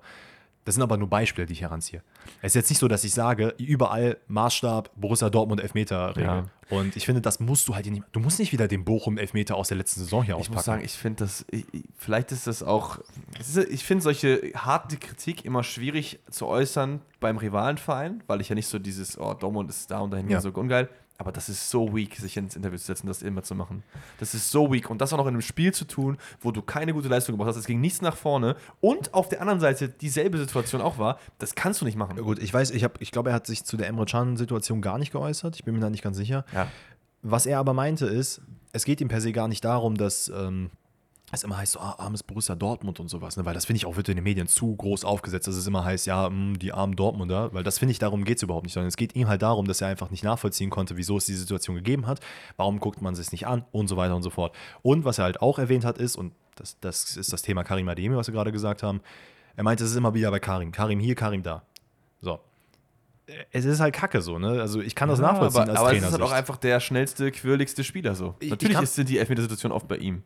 Ja, ja, aber es ging eher darum, dass man dann sagt, ja, der macht immer Schwalben und deswegen gibt man diesen Elfmeter nicht. Aber es war er keine hat's Schwalbe. Halt, nein, nein, aber er hat halt extra darauf äh, nochmal gedrückt und gesagt, ey, nur weil es Karim ist, wenn es jetzt irgendwer anders gewesen wäre, hätte es vielleicht einen Elfmeter gegeben, aber bei Karim nicht. Das finde ich Und halt das ein bisschen finde ich halt. Finde ich halt ein bisschen hochgegriffen, Ja. aber es würde halt ein bisschen das unterschreiben, ne, was du gerade gesagt hast, Schiris bereiten sich vorher vor und sagen, ah, das ist Karim, der macht bestimmt eine Schwalbe. Das sehe ich, aber Ja. deswegen sage ich halt, normalerweise müsste man diese Situation objektiver betrachten.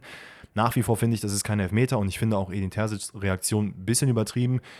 Aber ich finde es halt immer auch zur Abwechslung ganz gut, dass er sich ein bisschen aufregt. Weil das macht er in letzter Zeit nie wirklich viel. Okay, das, immer, das Argument kann man, kann man führen, aber ich finde es immer so weak, dann auf den Schiri zu gehen. Dann regt dich über andere Sachen auf. Ich, wie gesagt, es ging mehr mainly VRR-Entscheidungen. Aber ja, gut, wenn er jetzt kein VR-Fan ist, ist das in Ordnung, aber wir haben hier auch, wir sind mittlerweile bei, nach diesem Spieltag, bei plus mh, 21 angekommen über den Spieltag bis jetzt. Oder über, über nicht über den Spieltag, über die Saison bis jetzt so. Keine Ahnung, davon waren auch einige pro Dortmund. Deswegen, ich finde es immer so, dass ein, du, du regst dich ja auch nicht darüber auf, dass das für deinen Gegner falsch gepfiffen wird.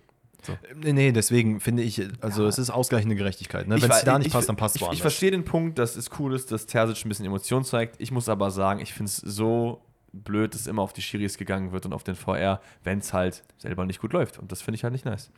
Ja, das, da gehe ich mit. Also, ich dann haben wir noch ein Spiel an äh, dem Sonntag, denn das zweite wurde ja abgesagt, und zwar Augsburg gegen.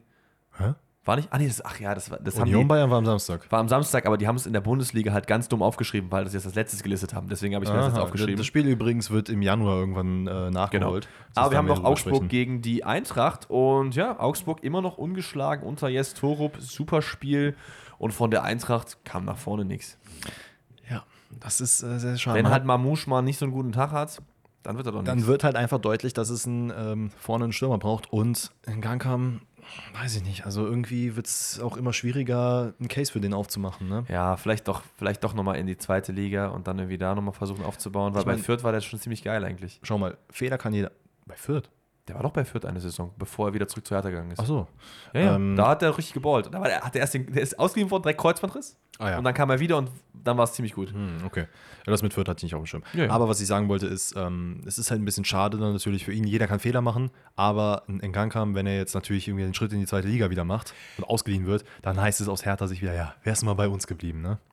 Natürlich, aber Frankfurt Calling, so, da gehst du zu Frankfurt. Das ist, ist, ist gut. Ja. Und es heißt ja auch nicht, ich will, ich finde auch immer so dieses, gerade ist keine gute Phase, geh in die zweite Liga so, das war vielleicht auch jetzt von mir nicht so durchdacht im ersten Dings so, weil das ist aber wieder zu, zu fluktuativ so. Also du musst doch den Leuten ein paar, ein paar mehr Chancen geben und so und vielleicht dann mal ein paar Spiele nicht spielen, dann wieder nochmal versuchen und so. Aber ich glaube, es wird auf eine Laie hinauslaufen, weil wenn man jetzt im Winter einen neuen Stürmer Aber vielleicht dann wird, halt zu Köln oder zu Darmstadt. Wobei Köln hätte ich ihn gesehen, ja, hätte ich gefühlt. Aber gut, da haben wir auch schon viele Leute hingesehen und das ist am Ende dann nicht so geil geworden. wir haben Davy Selke geistkrank gefeiert und jetzt ist es so, okay. ja. Ja. Egal, Naja. lass uns auf das Spiel kommen, wir sind schon sehr, sehr lange drin. Es ist, ähm, so, Sprachenkurs. Huvelu? Huveleu? Also ich bin wirklich der Letzte, den du das fragen Ich glaube, es ist Huvelu. So hat zumindest der Kommentator den Highlights ausgesprochen, deswegen nehme ich es aber mal mit. Der steht nämlich beim Freistoß im Abseits, deswegen gibt es 1-0 nicht.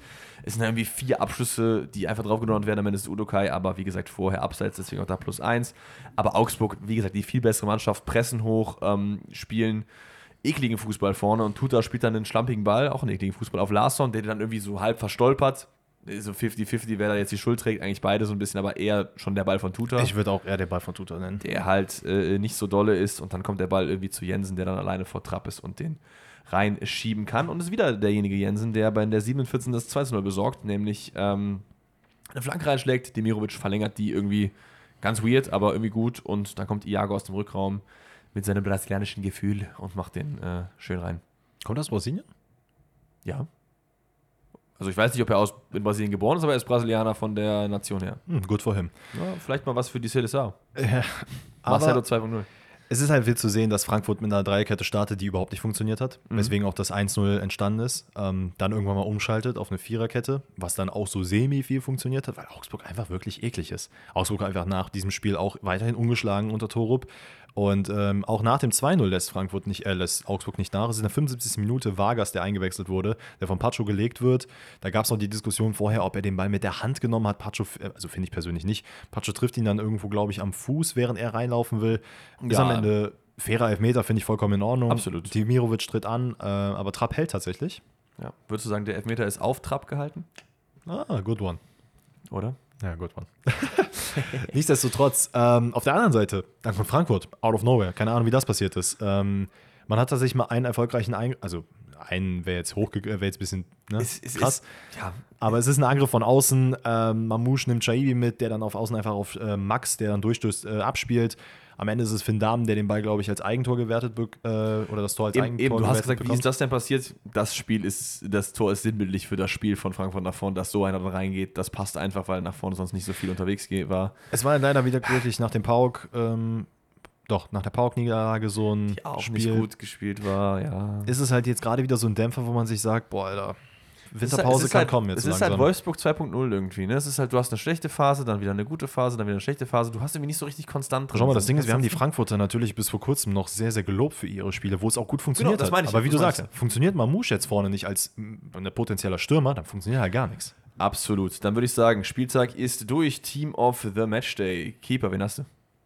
Achso, ich dachte, du haust das immer raus. Achso, ja, kann ich auch machen. Wir haben Atubolo im Tor. Ja, Wir Atebolo. können auch Müller nehmen, der auch mit, mit dem Privatduell gegen Openda auch einige Pluspunkte gesammelt hat. Ja, aber wir mit hat 1-0 gewonnen. Genau, eben, deswegen. Dann haben wir eine Fünferkette, weil an dem Spieltag, you guessed it, nicht so viel nach vorne los war, gehen wir eher mit Verteidigern. Wir haben links David Raum, dann haben wir Bernardo, Mhm. Hummels, Kosunu. Hummels hat halt extrem krasse Werte gehabt, ne? defensiv Zweikämpfe und so weiter und so Er fort. war ein Hoffnungsblick. Im Äh, und rechts Kade Jabek oder Ja. Iago, der auch ja gut gespielt hat in diesem Spiel, was wir gerade dann würde ich eher mit geredet Karajabek gehen, weil sehr viele Bälle gingen auf der rechten Seite über ihn. Ja, dann machen wir das doch so. Da haben wir eine Doppel-Sechs aus Osterhage und Jensen. Ja, sehr offensiv wird es da nicht, obwohl ja, Osterhage hat auch das Tor Ey, gemacht. die Defense gewinnt Meisterschaften. Defense gewinnt Meisterschaften. Ja, dann Silas auf A10, ging nicht anders, weil wir haben zwei vorne, zwei dicke Stürmer, Selke und Gregoritsch. Ja. Vermisst du irgendwen? Ich nicht. Ich überlege gerade, aber ich glaube auch nicht. Ja, wundervoll. Dann gehen wir weiter. Äh, genau, VR-Streichliste steht, wie gesagt, bei plus 21. Und dann sind wir mal wieder bei unserem wundervollen Tippspiel angekommen. Alter, und ich habe einfach den wildesten Tippspieltag für mich überhaupt gemacht. Wild, im Sinne von äh, gut oder wild im Also Sinne ich habe von. drei Spiele komplett richtig getippt. Das ist krass. Das heißt, es sind schon mal zwölf, zwölf Punkte sind das dann, ne? 14. Weil ich habe nämlich noch ja. ähm, Bochum-Wolfsburg die Tendenz richtig getippt. Muss ich sagen, 14 Punkte am Ende für mich, ähm, bin ich sehr happy drüber. Ich schau mal bei mir. Ich 14? habe auf jeden Fall zwei. Oh, ich habe ganz gut getippt. Ich habe zwei Spiele korrekt richtig. Unter anderem Stuttgart gegen Bremen und Gladbach gegen Hoffenheim. Perfekt. Ich habe äh, d- d- d- d- d- 3, 6, 10, 13, 15, Junge. 19 Punkte gemacht. Maschallah. Das ist auf jeden Fall nicht schlecht. Warum habe ich, warum habe ich Darmstadt gewonnen, gewinnt gegen Köln getippt? Bin ich eigentlich dumm? Naja, egal. Dann hätte ich da auch noch äh, mehr Punkte getippt. Aber nicht schlecht. Wir tippen den nächsten Spieltag. Was steht da an? Hoffenheim-Bochum am Freitagabend. Uh, Thomas Aber- Letsch Aber, auswärts. ja, ich wollte gerade sagen, es ist nicht heim, es ist auswärts. Ne? Und ich glaube, das gewinnt Hoffenheim mit 1-0. Mit 2 zu 0 gewinnt Hoffenheim das. Dann haben wir Wolfsburg gegen den Sportclub aus Freiburg. 1-0 Freiburg. Kovac raus. Ich glaube auch. Wenn die das verlieren, ist Kovac raus. Ja, ich glaube auch. Kovac raus, 1-0. ähm, weiter geht's dann mit Bremen gegen Augsburg. Boah, das muss Augsburg gewinnen, ist zwar auswärts, aber Bremen ist, so- war Bremen nicht so super heimschwach? Ich meine doch ja. das- Bremen ist allgemein gerade sehr, sehr schwach. Deswegen sage ich, dass Augsburg hier auf jeden Fall gewinnt und das tatsächlich auch mit einem 2. Nee, kann man kommen 2-1. Werder macht ein Tor. Ich habe auch 2-1. Ähm, Frankfurt-Bayern sehe ich nicht. Für Frankfurt. Aber es ist, aber es ist in Frankfurt. Es ist in Frankfurt. Ja, aber ich sehe da ehrlicherweise auch nicht so 3 viel. zu 1 für die Bayern. Achso, ich wollte gerade sagen, 3 zu 1. Ja, ich, ich bin dumm, ich sag das, es ist ja 1 zu 3 dann eigentlich. ähm, 0 zu 2 für die Bayern. Union Gladbach. Das Ding ist, United hat jetzt gar nicht gespielt. Also- 1-0 Union. ist ich das- glaube, ist das es gut? Ich glaube, es ist gut. Okay, 1-0 Union, dann mache ich 1-1. Oh, Heidenheim-Darmstadt ist geil. Das hätte ich gerne als Topspiel gesehen und nicht Dortmund-Leipzig, Alter. True. Was für ein Müll. Ähm, Heidenheim 3-3. 0-0. Ähm, Dortmund gegen Leipzig. So, Dortmund zu Hause. Dortmund wieder gegen eine Mannschaft, die sehr gut nach vorne ist. Nach hinten lackluster manchmal. Aber Leipzig auch gerade nicht in der besten Form. Ja. Dortmund gewinnt das Ganze mit 3 zu 0. Oh, 3 zu 0 ist wild. Das wird mal wieder ein richtig gutes Dortmund-Spiel. Ich hoffe, nachdem, weil man spielt ja auch jetzt im DFB-Pokal gegen Stuttgart, wo ich bete, dass das gut ausgeht. Ich glaube, man verliert das und gewinnt das. Dann, ich würde es eher andersrum gerne sehen, für mich persönlich.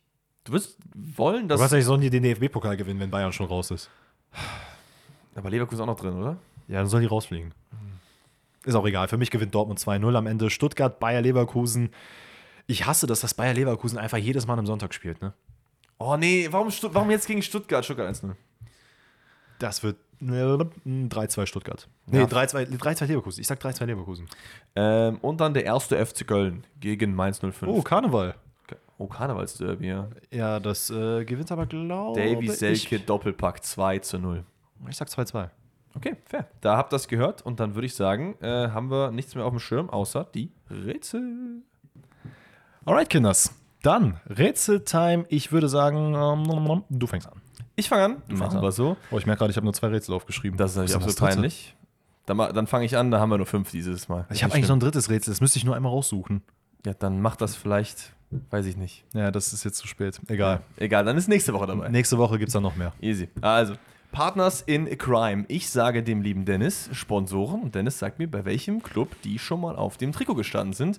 Wird natürlich nach und nach immer einfacher. Du wirst es bestimmt bekommen. Kommt vom lieben Yannick, hat er per Insta eingesendet. Liebe geht raus. Wir starten rein mit Duravit. Okay. Weiter geht's mit BFG.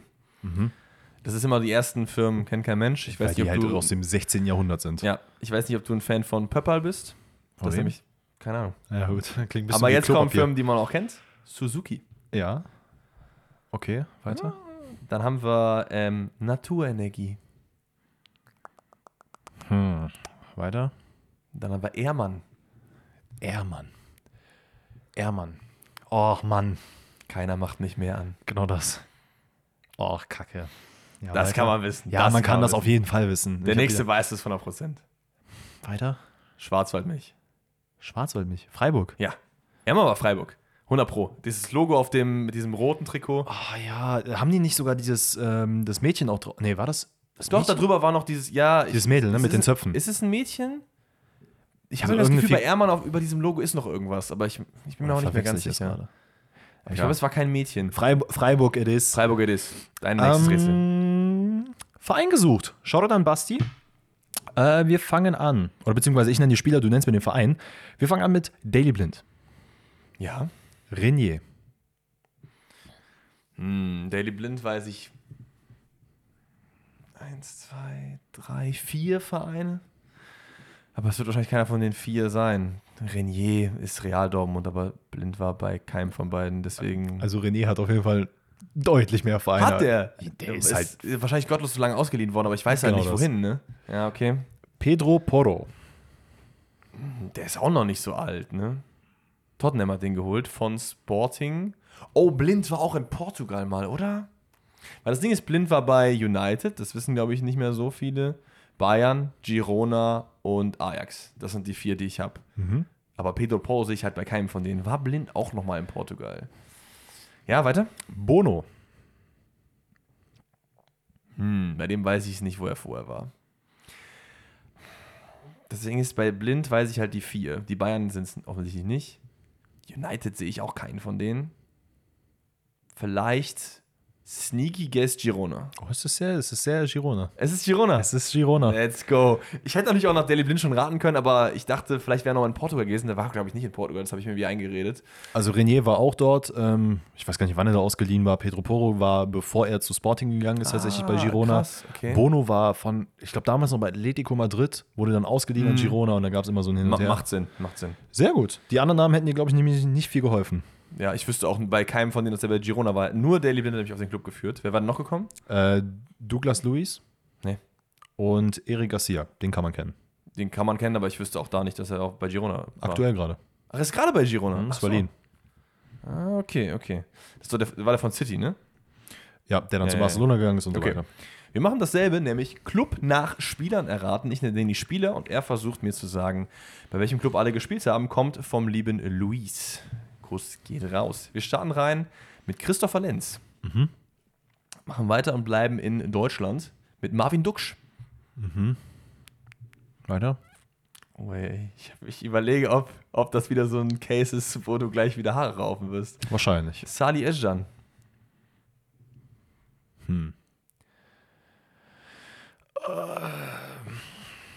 Ja gut, bei Sali Özcan habe ich halt, ja gut, Termin das zwei würde Dor- passen. Termin zwei Dortmund-Spieler musst du schon wissen irgendwie, ne? Ja, das weiß ich, aber Lenz, nee. Oder? Wei- weiter. Jae Sung Lee. Boah, what the heck, Alter.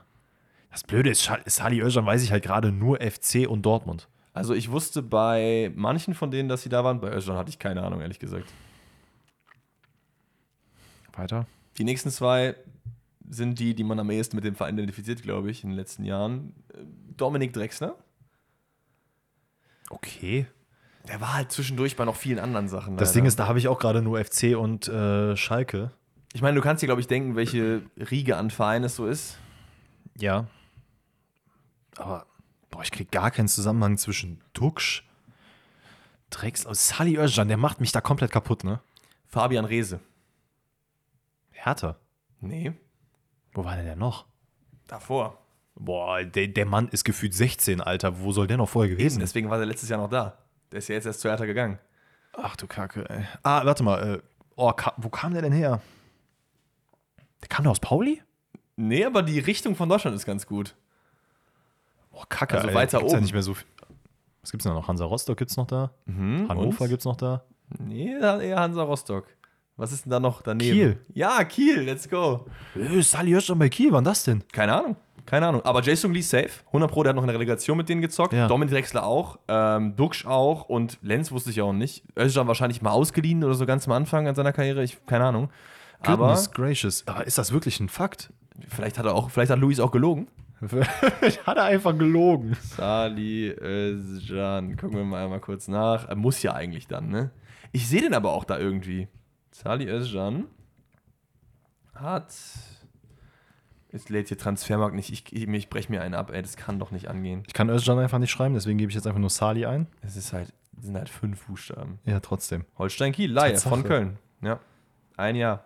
Sogar vor drei Jahren, also noch nicht so lange her. Fünf Tore da gemacht, stabil. Maschallah. Kann man machen. Dein nächstes Rätsel. Alright, sieben Spieler, ein Fakt. Shoutout an Rami.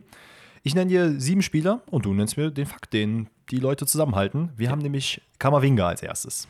Eduardo. Ja. Fabinho.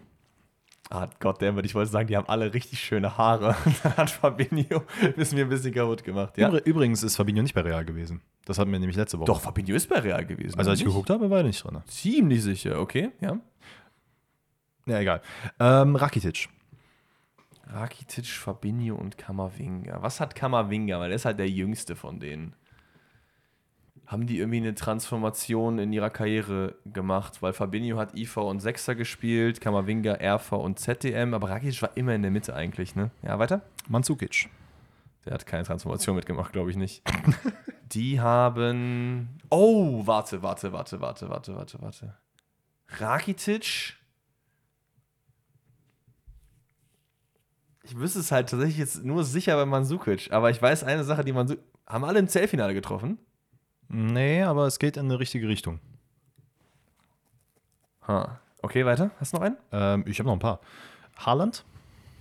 Okay, der hat nicht im CL-Finale getroffen, oder? Hat er, hat er getroffen im CL-Finale? Weiß ich nicht mehr.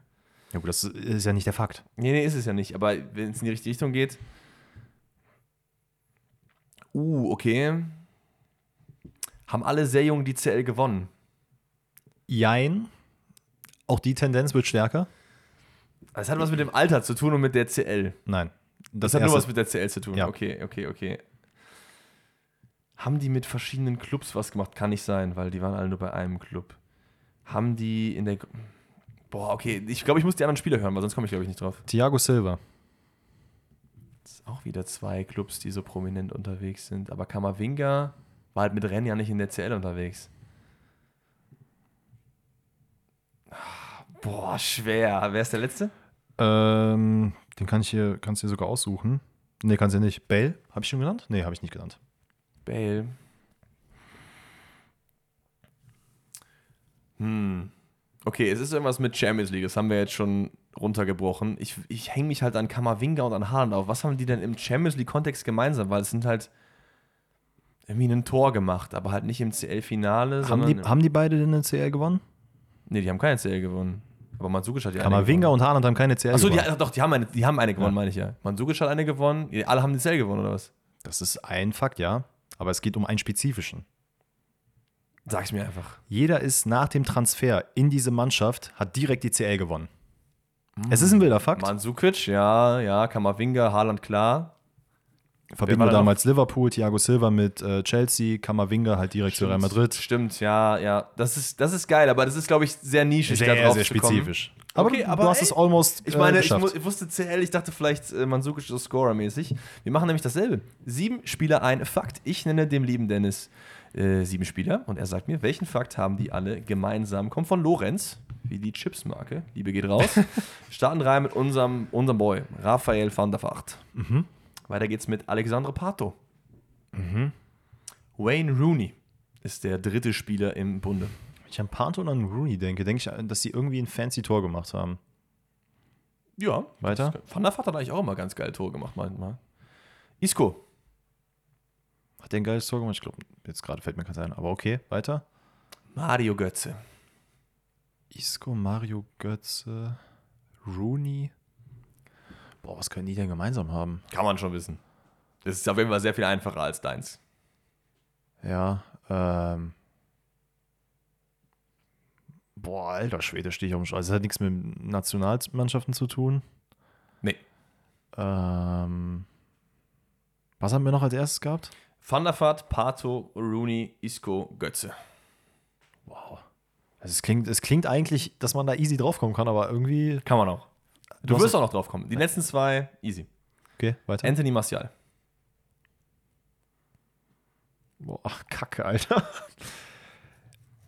weiter. Ich habe gar kein Guess, ne? Das ist Wahnsinn. Jude Bellingham. Alter. Was? Jude Bellingham, Rain Rooney. Ich glaube, du denkst in eine ganz falsche ich, Richtung. Ich, ich glaube, also ich denke halt äh, gerade in gar keine Richtung, weil ich gar keinen Ansatz habe. Das waren jetzt auch sieben Spieler, ne? das waren sieben Spieler. Boah, ich, ich, nee, ich habe keine Ahnung. Ich könnte dir noch ganz viele andere nennen. Äh, Messi geht, Balotelli geht. Ähm, die haben alle was gewonnen. Ja, ich weiß nicht. Einen Spieler- individuellen Titel haben die gewonnen. ah, ähm, Golden Boy. Golden Boy, alle Golden Boy. Der Oh, ja. äh, ja gut, Van der Vaart wusste ich jetzt nicht, aber 2003, glaube ich. Also es war, glaube ich, der erste Golden Boy. Ich meine, das gibt es ja erst seit dann. Und dann Zeiten. Pato, Rooney, ja. Isco, Götze, Martial. Ja, doch, von Martial, jetzt wo ich es wo ich's, äh, weiß, ähm, dass es um Golden Boy geht, weiß ich, dass er auch einen gewonnen hat. Balotelli auch. Also, äh, und Messi tatsächlich auch 2005, 6, 7, irgendwie sowas. Mein Gott, sind wir alt. Wir sind tatsächlich ziemlich alt. Und das war auch das letzte Rätsel dieser Folge. Ich hoffe, es hat euch natürlich wie immer gefallen. Denkt, wie gesagt, dran, dass, wir die, dass ihr die Umfrage auscheckt, entweder bei mir auf YouTube oder beim äh, Podcast auf Spotify. Ansonsten, falls ihr euch fragt, hey, Moment mal, die Folge ist zu Ende und ihr habt noch gar nicht über die Auslosung der Europameisterschaft geredet, haben wir gedacht, ey, das machen wir mit euch in aller Ausführlichkeit am Donnerstag mit euren Fragen zusammen und wahrscheinlich auch ein paar DFB-Pokal-Highlights, je nachdem, wie die Spiele so ausgehen. Wenn da jetzt alles irgendwie so 5-0 Klatschen waren, dann vielleicht nicht, aber das glaube ich eher weniger, denn äh, Stuttgart wird, glaube ich, deutlich höher gewinnen. Und deswegen, wow. nein, nein, Spaß natürlich an dieser Stelle. Äh, deswegen sehen wir uns am Donnerstag wieder. Und ja, bis dahin, bleibt safe. Ciao. Tschö.